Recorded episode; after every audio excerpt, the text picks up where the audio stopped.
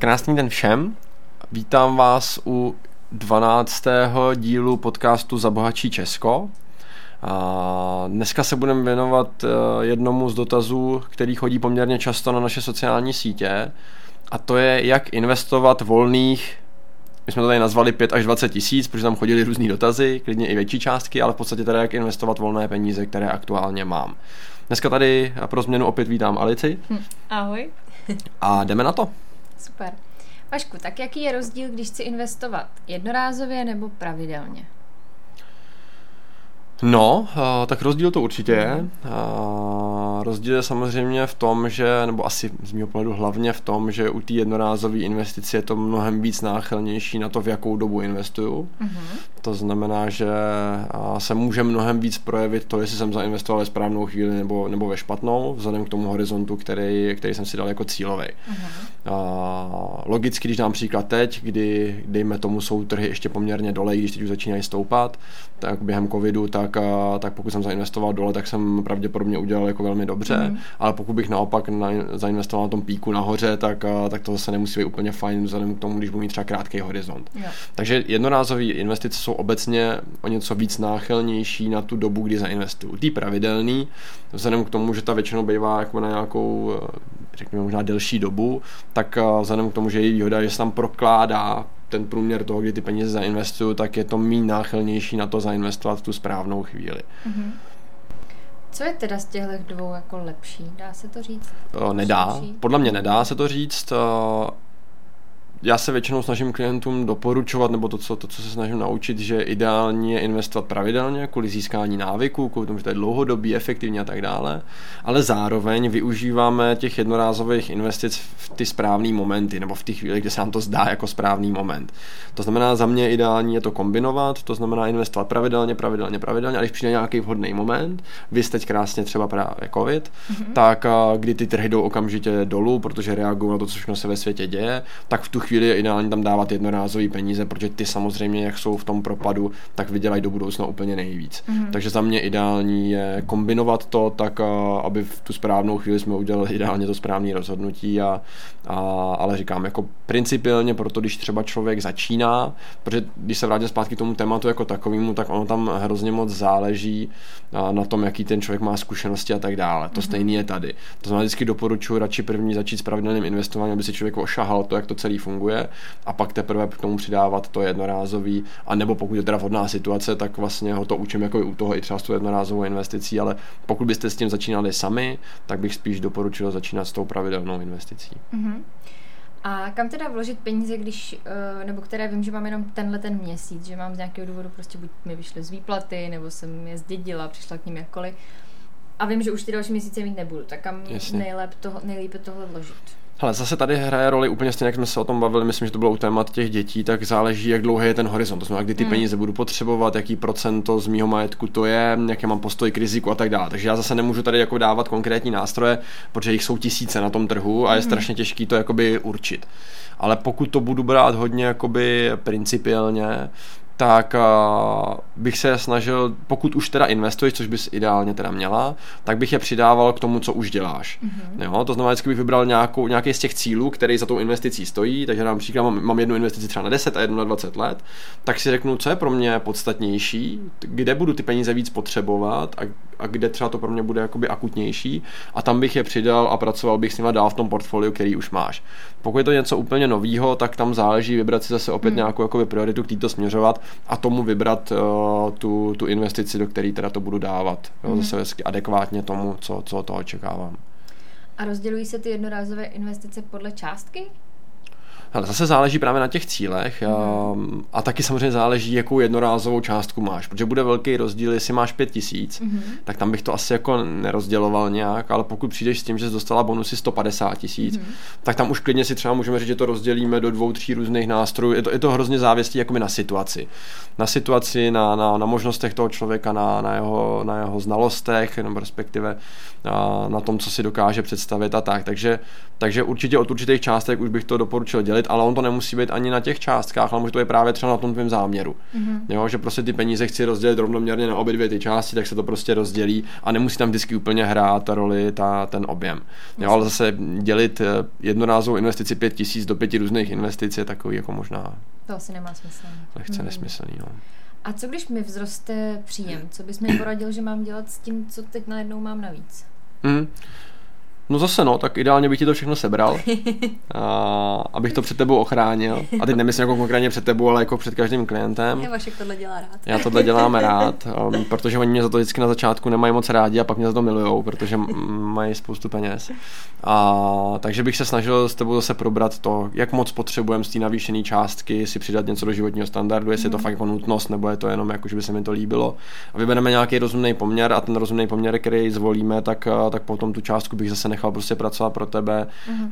Opět platí to, čím díl, tím líp, čím víc, tím líp. Jo. Jo, takže, takže určitě jako bych se snažil velkou část z toho dát někam stranou, nechat jí pracovat pro sebe a případně nějakou menší část, nebo ideálně třeba klidně i nic, ale, ale spíš třeba nějakou menší část prostě si užít a já nevím, zvýšit si ten životní standard, že si zajdu na nějakou dobrou véču nebo, nebo něco prostě, co mi dělá radost. Mm-hmm. Takže to moje rozhodnutí, kam ve finále ty peníze poputujou, je hlavně o tom horizontu. Jo, o tom horizontu a o těch cílech, mm, přesně jo. tak. A, a taky že o postoji k riziku, protože pokud přijde klient, který řekne, eh, Ježíš Maria, je tam bude o procento těch peněz míň, tak já se půjdu zastřelit, mm. tak taky bude rozhodovat ten nástroj, který pro takového člověka vybereš. Někdo přijde a řekne, hele, když přijdu o půlku z toho, je mi to úplně jedno, mm-hmm. no tak to taky bude úplně jiný nástroj. Takže tam těch, těch proměných tam je strašně moc.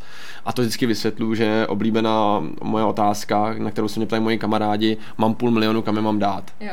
no, tak tu mám nejradši. Tak já vždycky mm-hmm. říkám, co jsem, jako mám křišťálovou kouli, mm-hmm. nebo, nebo co. Jo, protože a to mimochodem je pro vás zase takový jako tip, když se na tohle někoho zeptáte a on vám rovnou odpoví, tak to pravděpodobně není úplně dobrý pro vás, ale hlavně to je dobrý pro něj. Jo. Jo, protože ten profík uh, by měl vyhodnotit strašně moc vstupů kolik procent, protože už jenom když ten člověk řekne, hele, mám tady, a to je jedno jakou částku, tak já musím vědět, kolik procent je to z celkového jeho majetku, protože on může přijít s tím, že tady má nějakých 5% jeho celkového majetku a k těm se bude chovat určitě jinak, když by to bylo 100% jeho majetku. Mm-hmm. Určitě to bude jiný, když ten člověk už 10 let investuje, má s tím zkušenosti, nebo, nebo investici ještě neviděl ani, ani z rychlíku, jo, nebo, nebo bude rozdíl v tom celkově jeho postoji jako k riziku.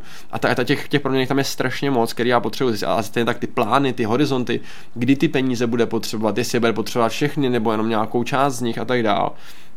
A teprve, když mám všechny tyhle ty informace, tak já dokážu vyhodnotit, co by asi tak jako mohlo být odpovídající pro toho člověka a vybírám to z těch x tisíc prostě nástrojů na tom trhu.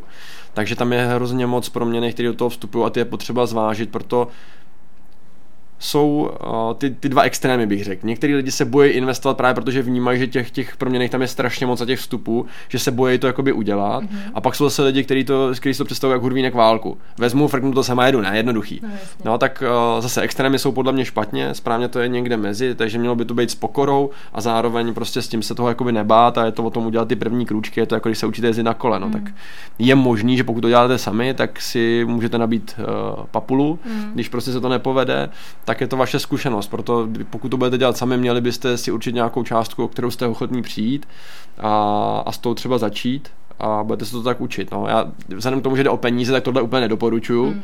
protože přicházet takhle o peníze je zbytečný, když se můžu poradit s někým, kdo je profík a ten by tomu měl předejít. Mm. Jo, samozřejmě zase můžeme bavit o tom, s jakým profíkem se budete radit, protože yeah. spousta samozvaných profíků uh, vám poradí hůř, než byste to zvládli sami třeba. Mm. Jo, takže je dobré zase najít někoho, u koho mám fakt pocit, že tomu rozumí, že to, co mi říká, dává smysl, má za sebou nějaký výsledky a dokáže mi s tím, eh, s tím adekvátně poradit. Jo. A co když potom mám už ty investice, odkládám si pravidelně a teď najednou mi ten měsíc nevyjde, nevyjdou peníze nebo přijdu o ně z nečekaných důvodů. Jak se potom takhle jako postupuje? Mm, přijdu o všechno v ten moment nebo... V drtivé většině případů těch investic, tam bude záležet, jakou investici samozřejmě máš, ale v drtivé většině případů těch investic se vlastně neděje v podstatě vůbec nic. Mm-hmm. A tam hodně záleží, v jaký seš fázi, protože když třeba některý poradci dávají předplacený vstupní poplatek, to znamená, že u té investice je vždycky nějaký jako poplatek za, za tu zprávu té investice, tak když ti dají ten předplacený a ty ho platíš třeba prvních 12 měsíců a během těch prvních 12 měsíců bys nezaplatila tu částku, tak tam může být jako lehká komplikace v tom, že ta společnost to po tobě jako bude chtít, nebo, mm-hmm. nebo tě bude upomínat, že to máš zaplatit. Každopádně ani to většinou nebývá problém, protože oni většinou umí udělat to, že ten poplatek z toho měsíce, když to nezaplatila, ti přesunou na konec, takže udělají vlastně jako 13. měsíc a zaplatíš yeah. ho tam Proto já úplně tyhle ty věci nedoporučuji, nedoporučuji ty předplacené vstupní poplatky, protože si člověk předplácí něco, co neví, jestli využije. Jo, zvlášť když vidím u spousty poradenských firm, to mě fakt vytáčí, a, a dokonce i u těch, který jsem si myslel, že jsou dobrý, tak, a, tak tam vidím jako předplacený vstupní poplatek na investici na 40 let dopředu. Mm-hmm. Tak já si říkám, jak ten chudák může vědět, že to fakt 40 let bude platit. No jasně. Jo, proto spíš mi teda přijde jakoby zajímavější pokud ten poplatek je ve stejné výši, tak mu dávat člověku ten průběžný, to znamená z každé částky, kterou on tam pošle, protože v tu chvíli je to podle mě nejvíc fair vůči tomu klientovi.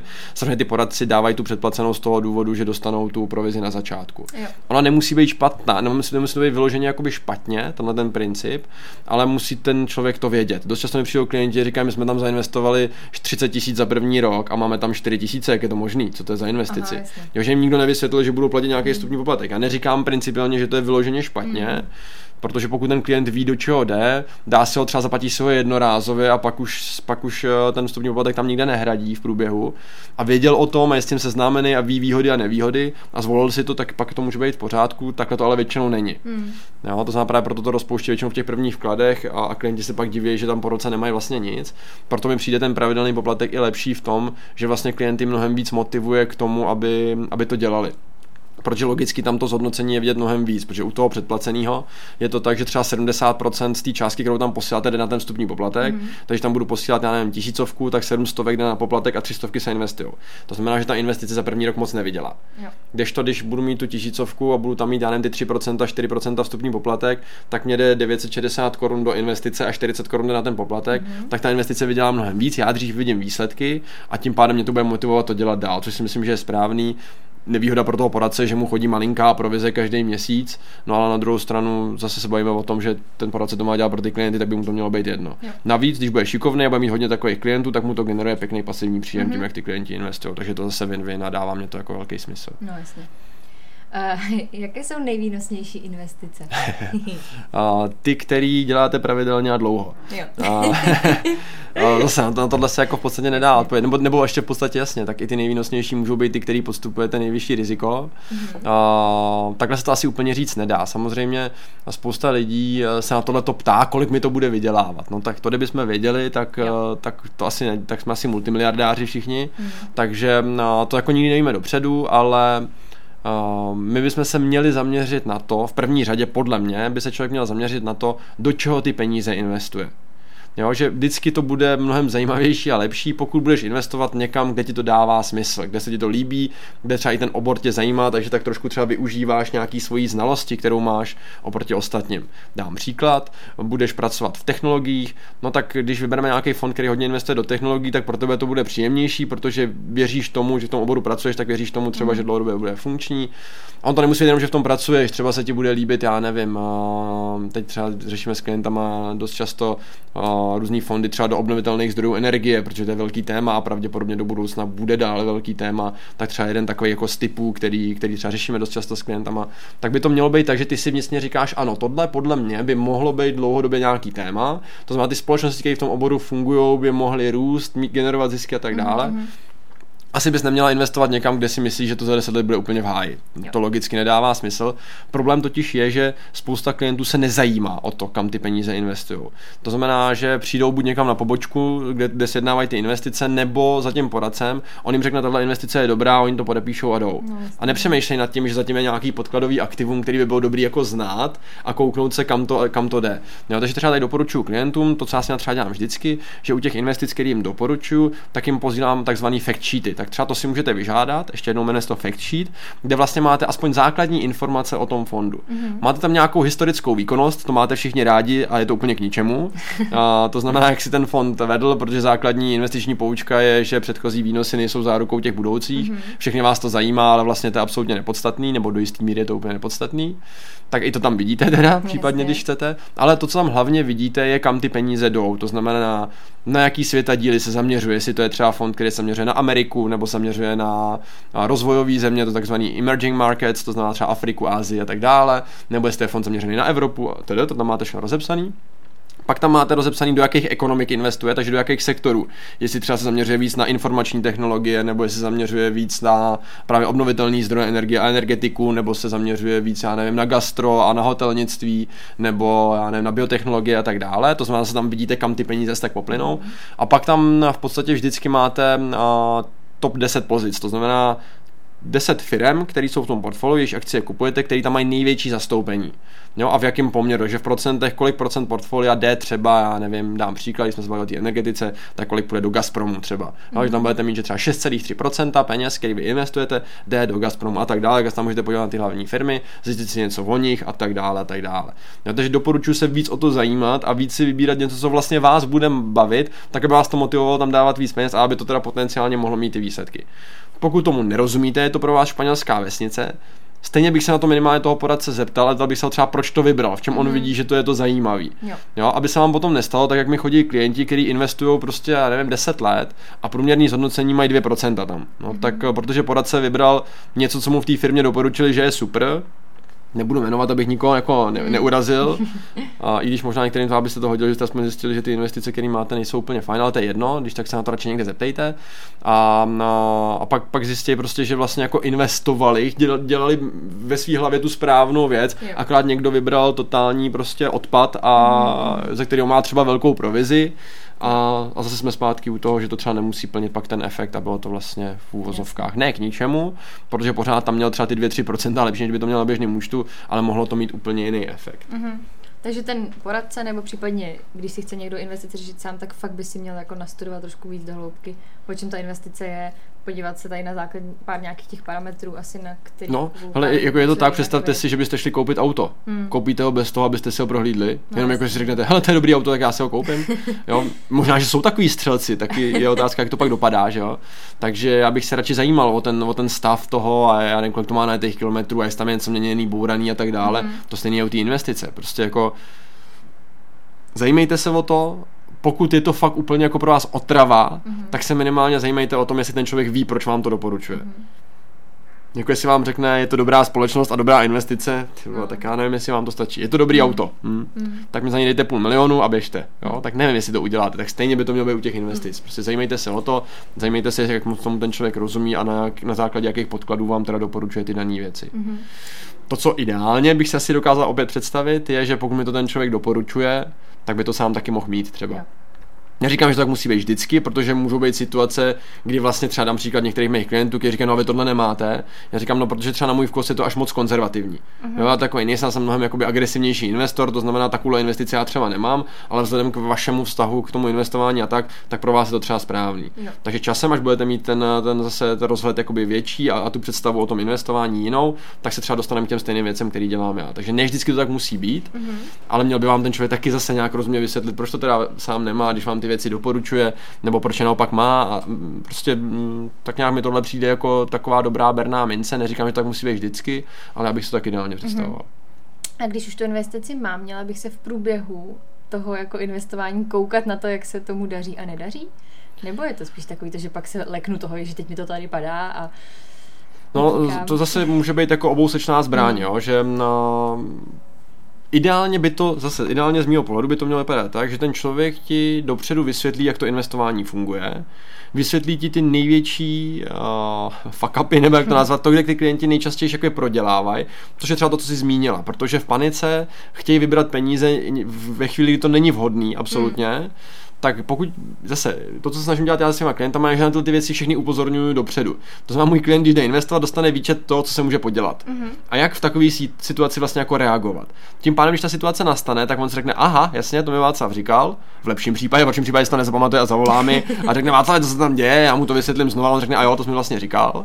A, takže tak by to podle mě ideálně mělo vypadat. Pak si myslím, že je vlastně celkem jedno, jestli na to koukáš nebo ne. Mm-hmm. Spousta klientů praktikuje variantu, mám to 10 let ani jednou jsem se na to nepodíval, jenom když já to s nima rekapituluji na servise třeba, tak říkám, ani vlastně nevím, kolik tam je. Mm-hmm. Tak pokud někdo by cítil to, že by ho to mohlo jako nějakým způsobem rozhodit a mohlo by ho to odvést z té správné cesty, tak ať to klidně dělá, ať na to klidně nekouká. Yeah. Ale myslím si, že spíš správná cesta je se o to zajímat tak nějak rozumně, asi jako nečekovat to každý den, jak, jak úchyl, ale, ale prostě jednou za čas se na to podívat, nevím, jednou za čtvrt roku, půl roku, každý si určí jinou jakoby tu hranici, ale mít o tom nějaký přehled je asi celkem OK, co se tam děje.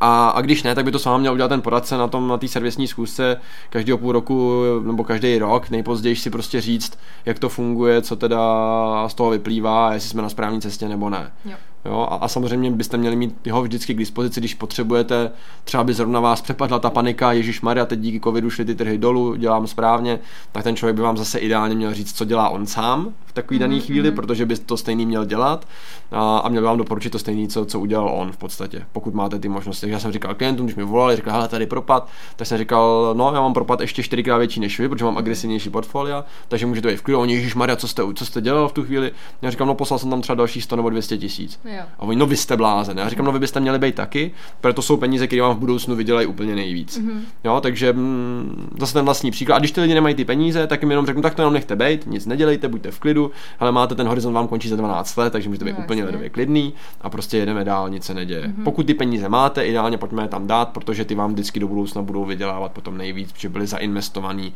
v tom propadu. Mm-hmm. Tím pádem byly to nejlevnější investované peníze. Jasně. Je výnosnější investovat dlouhodobě nebo krátkodobě, ale s vyšším rizikem?